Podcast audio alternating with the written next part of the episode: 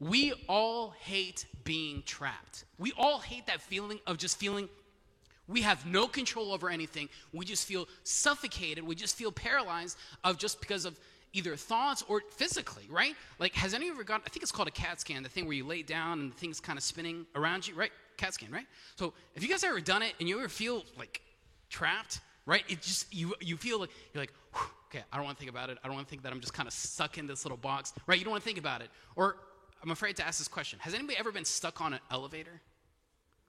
Oh, wow, that's a lot more people than I expected. It's the worst feeling in the world. To be trapped into something, to be trapped physically, to be trapped mentally, it's the worst feeling in the world of just being trapped. So today, for this part one series, we are talking about a thought that gets into all of our heads, but let me just kind of spoil it from now. It's not just in your head, right? This was just kind of a teaser to put it out. It's not just in your head. But today specifically, I want us to talk about worry. Worry. Worry gets the best of all of us, but it's not necessarily always a bad thing. So today I want us to talk about worry and anxiety. Worry and anxiety. Let me put this disclaimer out there before I get myself into trouble. I'm not talking about clinical anxiety. I'm not talking about clinical depression.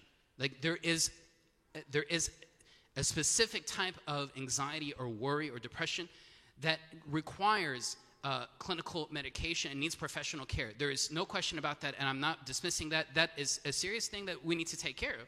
But I'm, I'm, I'm talking at a broad level the worry and the anxiety that gets the best of all of us, that we can all relate to. So, science tells us that worry is actually the first step toward anxiety, and the flip side of that is depression. Worry is the precursor or the, or the catalyst that kind of sparks anxiety and or depression. But kind of before we go in, let's kind of just start with our ABCs. Let's kind of go with a definition, right? Worry, worry, worry can get the best of us. Worrying about our kids, worrying about our finances, worry about our health, so forth and so on, right? Worry can get the best of us, but it's not necessarily always a bad thing. But let's kind of build our basis here for part one of our series as far as a definition. Worry. Worry is a repetitive thought that gets in the way of problem solving. Worrying is a repetitive thought that gets in the way of problem solving. So, a, a th- a, something that we continue to think over and over again, especially at night, it just gets the best of us. We get so worried about it, and it just it prevents us from thinking clearly. And not only does it impact us, but it impacts our relationships around us. It just throws everything off when worrying paralyzes us and kind of uh, affects us from thinking clearly.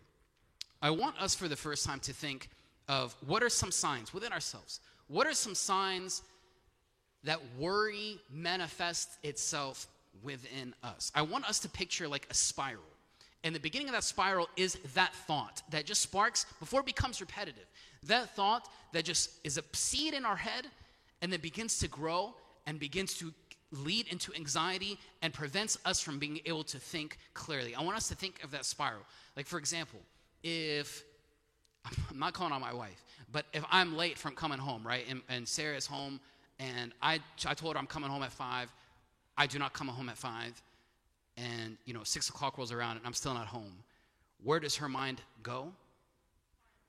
Yeah, I, my car went into a ditch and it has exploded and I'm burning on fire, or I'm stuck in a ditch and I can't get to my phone and I'm isolated, right? The, the, the, the, spiral, the, the first thing, the first thought that comes is I'm thinking of the worst case scenario. So I need to think of the signs. What is that first thought that comes before it becomes repetitive? What is that first sign? And for a lot of us, I want us, this to be a series, at least for today, to, for us to analyze the triggers. What are the triggers that trigger us? The triggers that trigger us. What are the triggers within us that spark worry within us? Like some common themes, for example, it could be finances. Finances, regardless of your financial income, finances can, can begin a, a, a thought that ends up becoming worrisome and throws us off. It could be our health, right? Especially you have this one symptom and you're like, what is that? Let me Google it. Oh my Lord, I have 12 days to live, right? Like it, it, the worrying ends up leading to one thing after another. Worry, especially when you start Googling certain things, and then worry becomes anxiety and completely it throws us off in every sense of the way and just we make everyone else in our house go bonkers, right? So, what are the triggers? Is it finances? Is it health? Is it our kids, right? My kid is in second grade and he did, you know, made a B on that exam. That means he's doomed. He'll never get into college, right? We always jump to that, that, that worst case scenario just from that worrying thought. So, what are the triggers? Maybe if you're single and you're thinking, maybe I'll never get married, and that thought just continues to run over and over and over and over in your head. So, we need to assess the triggers. Worrying, like I said, can be good and can be bad. But maybe a lot of us, we've heard, you shouldn't worry, right? Jesus says we shouldn't worry. The Bible says we shouldn't worry. Worrying is bad. Don't worry, right? Be happy, right? Those common phrase. We've heard that. You shouldn't worry. You shouldn't worry. You shouldn't worry. So I want us to kind of debunk this first myth. Worrying doesn't necessarily equal sin. Worrying does not necessarily equal sin. Let me give you an example of good worrying. I personally, maybe it's because of my line of work, I worry that my wife and I, Sarah and I, we, our marriage will become like roommate. We'll just become roommates. We get busy, kids this, finance that, ministry this, church thing this, I'm going out of town here, so forth and so on. And we end up just living as roommates. Did you pay this bill? Did you contact that person? Did you do And we end up living as roommates. And it, it, that, that worries me personally. I'm just kind of sharing a, a worry for me. But that, to me, that's a good worry because that worry then it will say, okay, you know what? I do need to cut off things from my schedule. I need to make sure I invest. I need to make sure I give the best of my energy toward my marriage and not just the end of the day and we just pack everything else on our schedule besides investing in my marriage. I get worried that we'll end up living as roommates because I get scared about that personally because the impact of that is not just on us, the impact is on my daughter and God willing, our, our future kid. And everyone here is impacted. Everyone here is impacted. Like if, if I'm not feeding, if I'm not investing in my marriage, it throws me off personally, my marriage, and it affects all of us.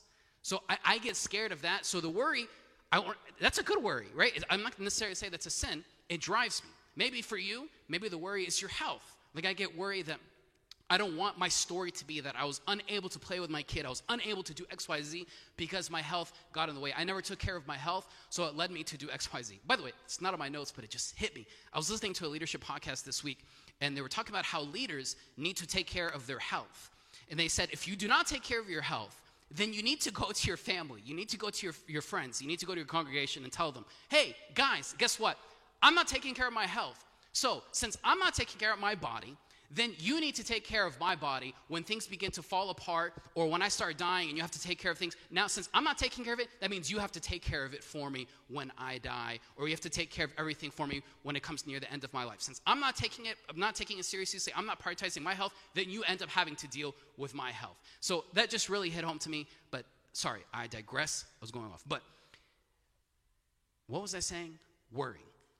We need to assess Good worry could be about my health. Why am I worried? Like, I, I, need to be worried that I need to take care of my health. That could be a good thing. So, necessary, I can't come down, I can't reduce it down to saying, if I worry, does that mean it's bad? That means I'm not having faith? That means I'm sinning? No, I can't reduce it down to a transactional thing that worrying equals sin. Like I mentioned, for those who maybe grew up in a Christian upbringing, Christian home, or in or at church as a child, you might have heard you shouldn't stress, you shouldn't worry, just throw everything to God and just okay. But is, is that like a button I press? Like I worry, and do I just say, God, help me not to worry?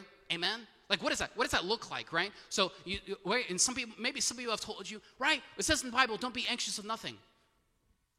Okay, but I am anxious. No, but the Bible says you shouldn't be anxious but I'm anxious, and you continuing to say that is making me even more anxious. So you need to stop saying that I should stop being anxious because it's making me even more anxious. So, how should I deal with anxiety? How should I deal with worrying? How should I deal with stress?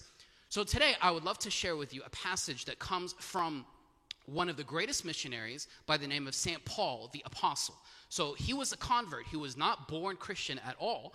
But once he experienced Jesus firsthand, it really rocked his life. And he ended up planting churches all around the Mediterranean Sea. One of the churches that he planted was in the city of Philippi, which is in modern day Greece, around the year 62 AD.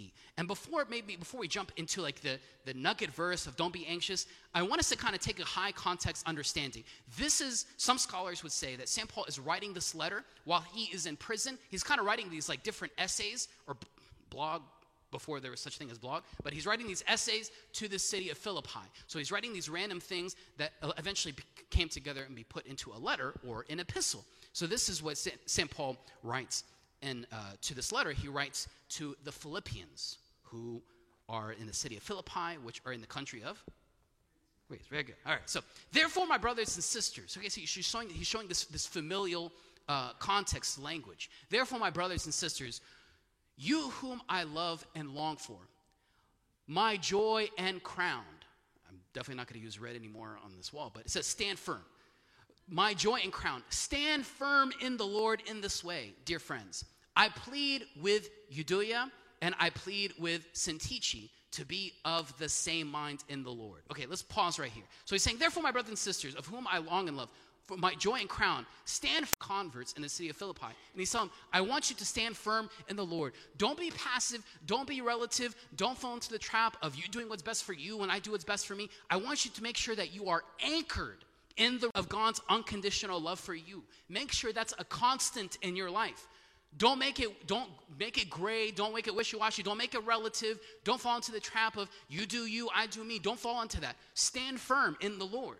Stand firm to understand God, who the same God, yesterday, today, and forever, is the one who beautifully created you and has your life in the palm of your hand. Stand firm in that reality. Stand firm in the Lord in this way. Dear friends, again, he's, he's pleading, my brothers and sisters, he's, again, he's saying, my dear friends, I plead with, he mentions two females, Euodia and I plead with Syntyche to be of the same mind in the Lord.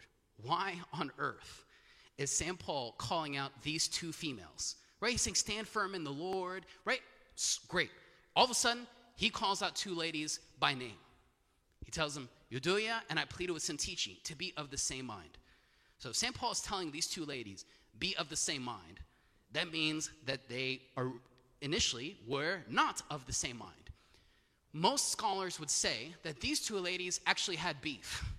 They, they, they were causing some drama in the church. There were some issues going on in the church because they were not seeing eye to eye.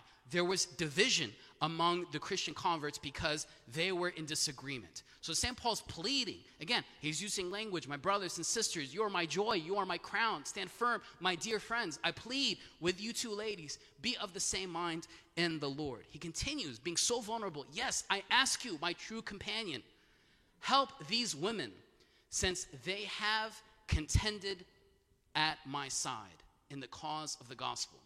So he's kind of pleading. He's like, ladies, stop. Stop the bickering. Stop the division. You guys need to work things out because your division is becoming cancerous to everyone else in the church community.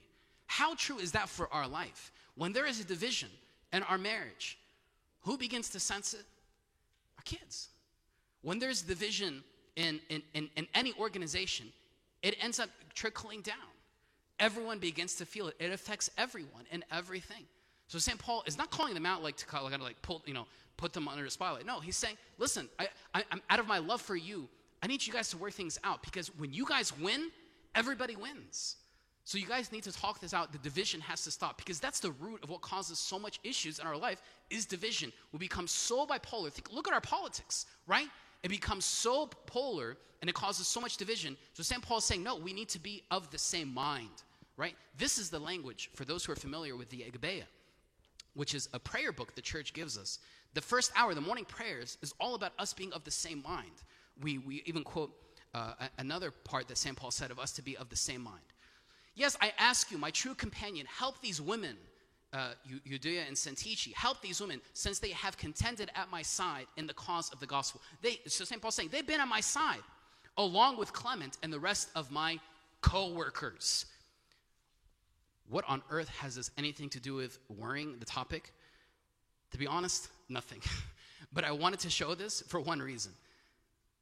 These women, St. Paul calls them his co workers.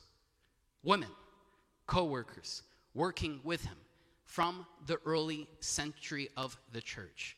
It was the church that elevated women's rights for them to be equal. St. Paul is publicly writing this letter of pleading with his coworkers, his friends, his joy and crown, his brothers and sisters, for them to work out their tension, for them to continue to work as co workers. Here, the church is elevating women. St. Paul is pleading with these women.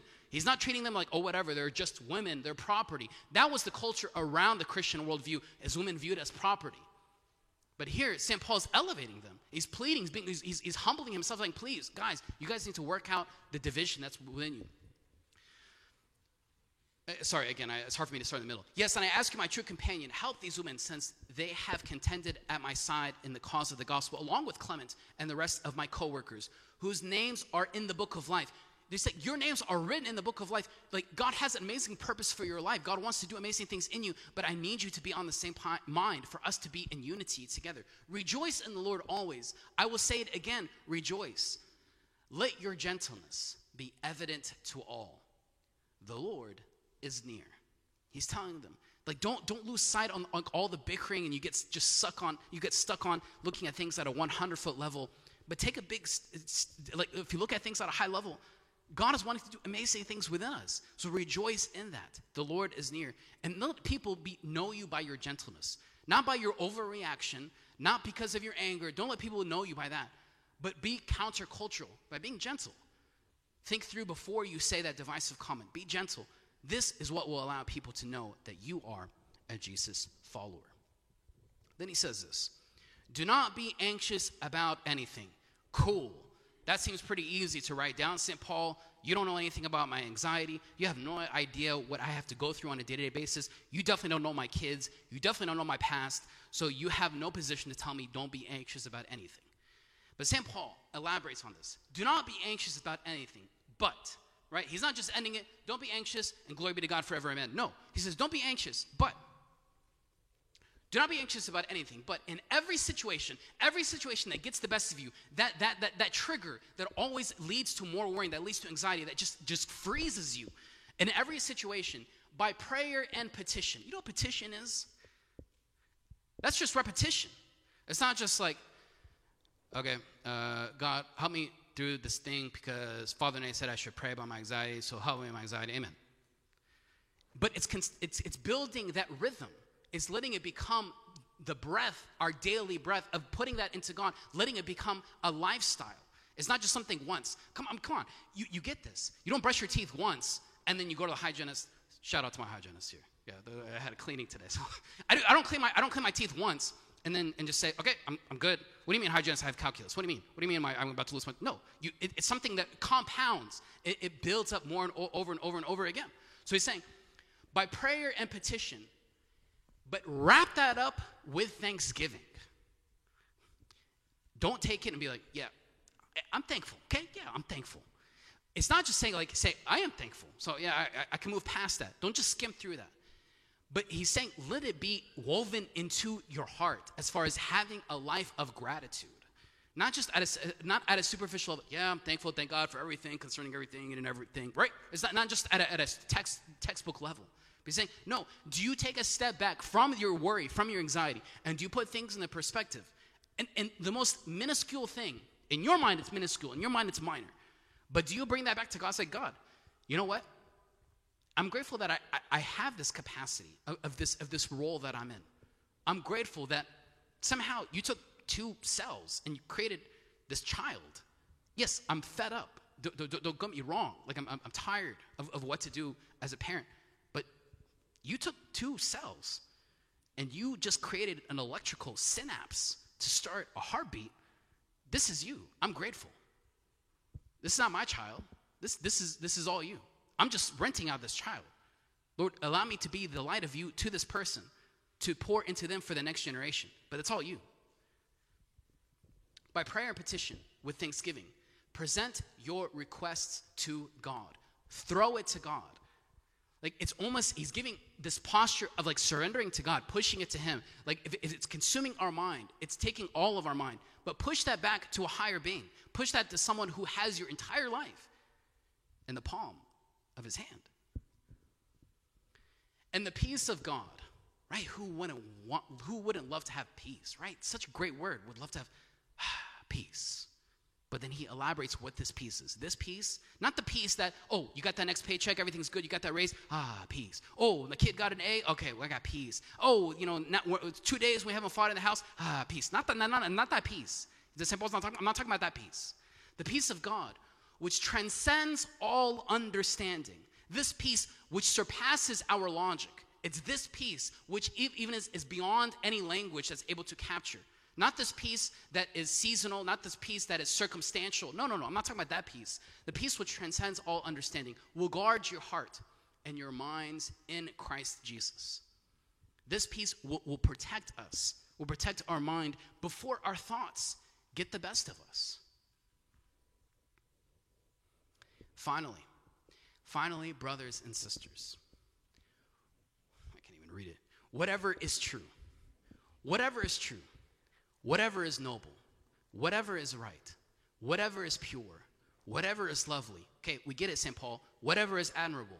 If anything is excellent or praiseworthy, think about such things. What, it's so repetitive. Like he's just going on a rant, and he's like he just keeps on going, oh, going and going and going. Like why is St. Paul giving this elaborate description? If I were to summarize it, he's like, surround yourself with things that are edifying. Surround your things, surround yourself with things that build you up. Surround yourself with things that remind you to have a spirit of gratefulness. Surround yourself uh, with holy things to remind you of that. Whatever is noble, whatever is right, whatever is pure, whatever is lovely, whatever is admirable, if, if anything is excellent or praiseworthy, think about such things. Whatever you have learned or received or heard from me or seen in me, put it into practice. Like, see, see, like he's not saying it in a prideful way. He's like saying you should be like me. He's, like saying, he's not saying it like that. He's not saying it in a prideful way. He's like, listen, I'm in the same struggle as you. Anxiety and worry get the best of me. I'm telling you. But I notice when I surround myself more with the one who has my life in his hand, when I'm surrounded more by his unconditional love, when I'm more embedded into the life of the church, it puts things in the perspective for me. It's, it helps me. It helps me solve problems. It helps me with my worrying. So it, imitate me, St. Paul's saying and the God of peace will be with you. Surround yourself with things that are edifying to build you up. I'm a fan of social media. I, I you know, I, I, am on social media. I have nothing wrong with it. But many studies have shown that when it consumes us, when it's used outside of an unhealthy way, when we're following unhealthy people or influencers or so forth and so on, do you know the mind? I love this stat that I, when, I, when I came across it. The mind. When we post like something about like our family or our kids or whatever, like our mind is unable to it's not unable to process not what my neighborhood thinks about me or uh, but the entire world i'm unable to process how everyone thinks about my post like before social media, like however, whatever I did at home, nobody really knew what I did at home, right? Like I'm not, I'm not exposing it to the entire world. But I would think twice about it because maybe people in my neighborhood or my community wouldn't know about my cooking or my dress or what, not my dress, but I guess I have a dress. But you know what I mean? Like about what I'm wearing or whatever. Like I, I, I'm conscious about what other people think of me. But when I post it for the world to see, the mind is unable to process what the entire world thinks of me. This triggers anxiety. How come I posted this two hours ago? I only have 12 likes. I, it, we, it, it, drove, it drives us nuts because our mind is biologically created not to handle what everyone thinks about my post. It's, we're unable to process it. How many of us are strategic of how we use social media? Are we strategically following the right people? And I encourage you, unfollow the things that are destructive. Follow the things that are sexual in nature that trigger negative thoughts, but follow things that are wholesome. Follow things that do build you up. I love social media because I, I, I, get so many great ideas. I'm inspired when other people share spiritual things. That kind of uh, it hits home to me. I love that.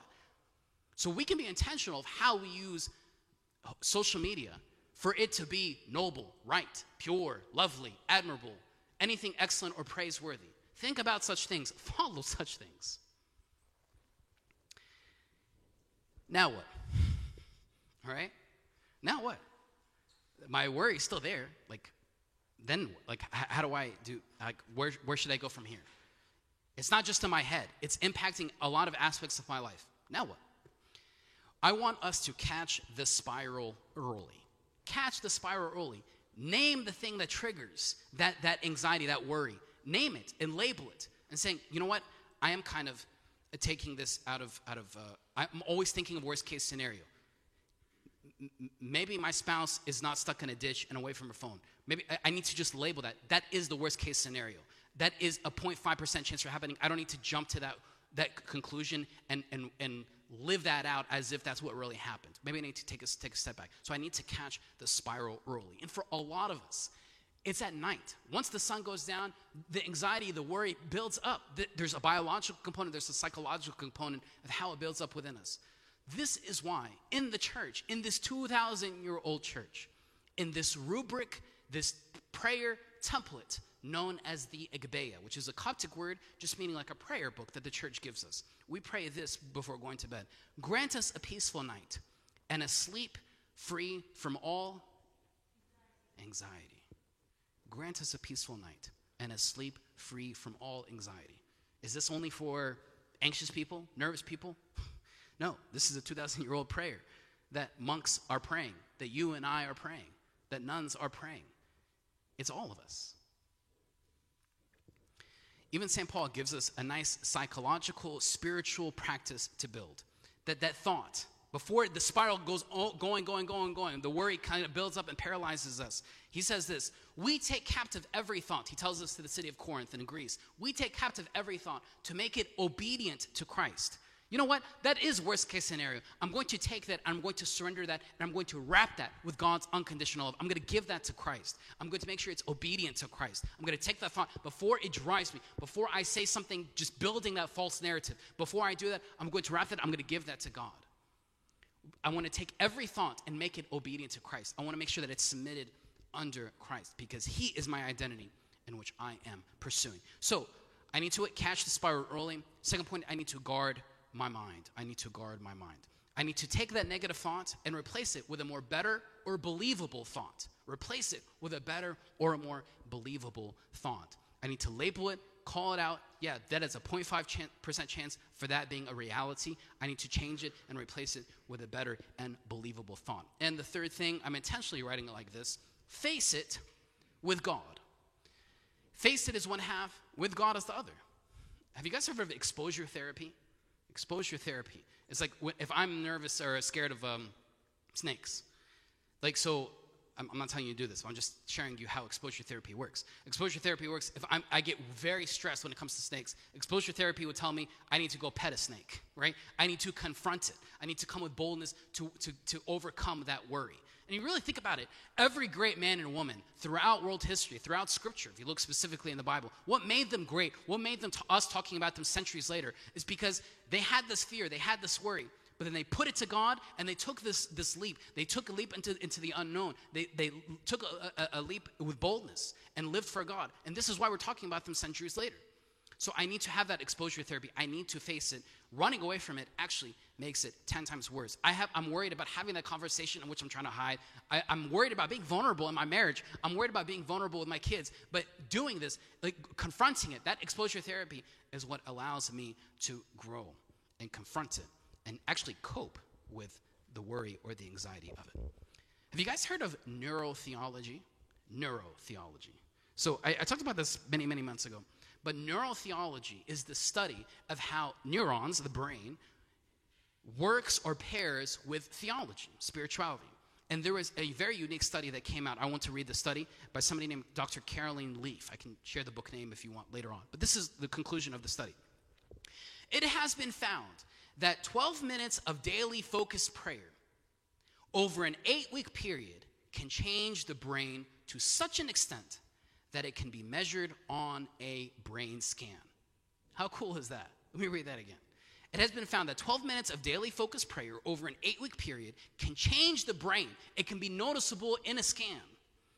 It, can be measured in a scan that it changes just by the power of prayer. So we need to face it, but not face it alone, not face it uh, with just somebody with us. We need to put it to the one who has our life in his hand. So I need to face it with God. And the fourth one I didn't put, but some of us, it might require us to seek professional help. And I recommend that there might be times where we do need that. And, there's, and it's a beautiful thing for us to take advantage of therapy, counseling, things like that, for us to be able to make sure that we get professional help. Or it could just be from a friend or mentor to be able to talk things out. This is how we are divinely wired from God. And I want to end with this. What if you live with someone who struggles with worry or anxiety? And you, you don't know what to say anymore, right? Please, that person that you live with that struggles with worrying or anxiety, don't tell them. You need to stop. Everything will be fine. Stop worrying. You actually make it worse. I'm speaking, unfortunately, from personal experience, right? I wish someone told me that in first years of marriage to stop saying, everything will be fine, Sarah, stop worrying. It, it, it, doesn't help. Actually, it makes it 10 times worse. You know what that, don't make it like empty cheerleading either, to be like, everything will be great. I don't, you don't know that, okay? I used to hate it when I was in dental school. I used to be super nervous before exams because I, I, was not good academically at all. Like I was at the bottom of my class. I was not good. I still graduated, but I was not smart at all. Like, uh, and I hated, I hated when someone says, "Oh, it's okay. Everything will be fine. You'll do great." Man, you don't, you, don't, you didn't see me study all week. Like, how do you know I'm going to do great? I used to hate that. This, like, you just made me more stressed by you saying I'm going to do great. You don't even know what I studied this week. What if I just played video games all week and then I'm nervous about the test because I'm going to do great? How do you know that? You don't know. So don't just say empty cheerleading, all right? Don't just say empty words and don't just tell someone, don't stop worrying. Everything will be fine. It makes it worse. But what we need to do for those of us who live with someone who struggles with worrying or anxiety, show sympathy, show empathy. I, I, I hear you. What, what do you feel is triggering the worrying? What's helping with it? Throw out these questions to be able to meet them where they are. Maybe they're not necessarily looking for solutions. And please, Lord Jesus, husbands, sometimes our wives are not looking for solutions.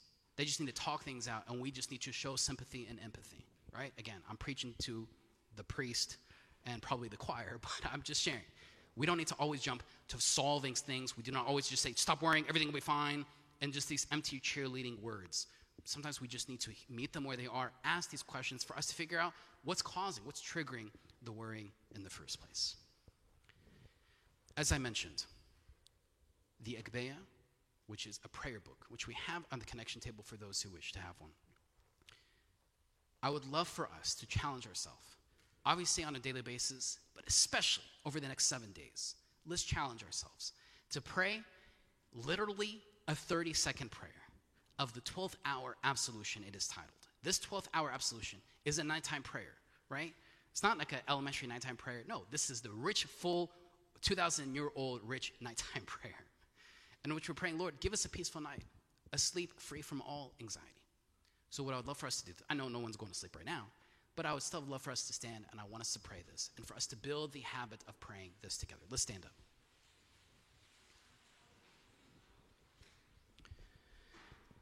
In the name of the Father, and the Son, and the Holy Spirit, one God, amen. Lord, all our sins which we committed against you in this day, whether in deeds or in words or in thoughts or through all senses, please remit and forgive us for the sake of your holy name, as you are good and lover of mankind. God, grant us a peaceful night and a sleep free from all anxiety, and send us an angel of peace to protect us from every evil and every affliction and every temptation of the enemy through the grace, compassion, and love of mankind of your only begotten Son, our Lord, God, and Savior, Jesus Christ, to whom is due with you and with the Holy Spirit, the life giver, who is of one essence with you, all glory, honor, and dominion, now and forever, and unto the ages of all ages. Amen.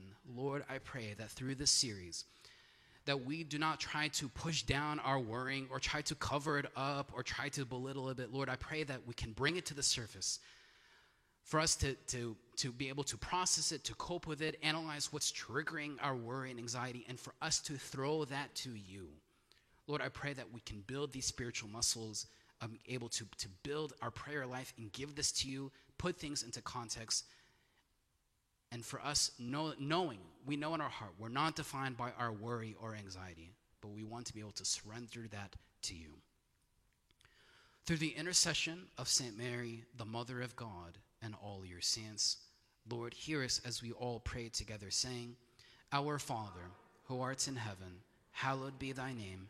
Thy kingdom come, thy will be done on earth as it is in heaven. Give us this day our daily bread, and forgive us our trespasses, as we forgive those who trespass against us. And lead us not into temptation, but deliver us from the evil one. In Christ Jesus our Lord, for thine is the kingdom, the power, and the glory forever. Amen. Thank you guys. We will continue this series next Sunday.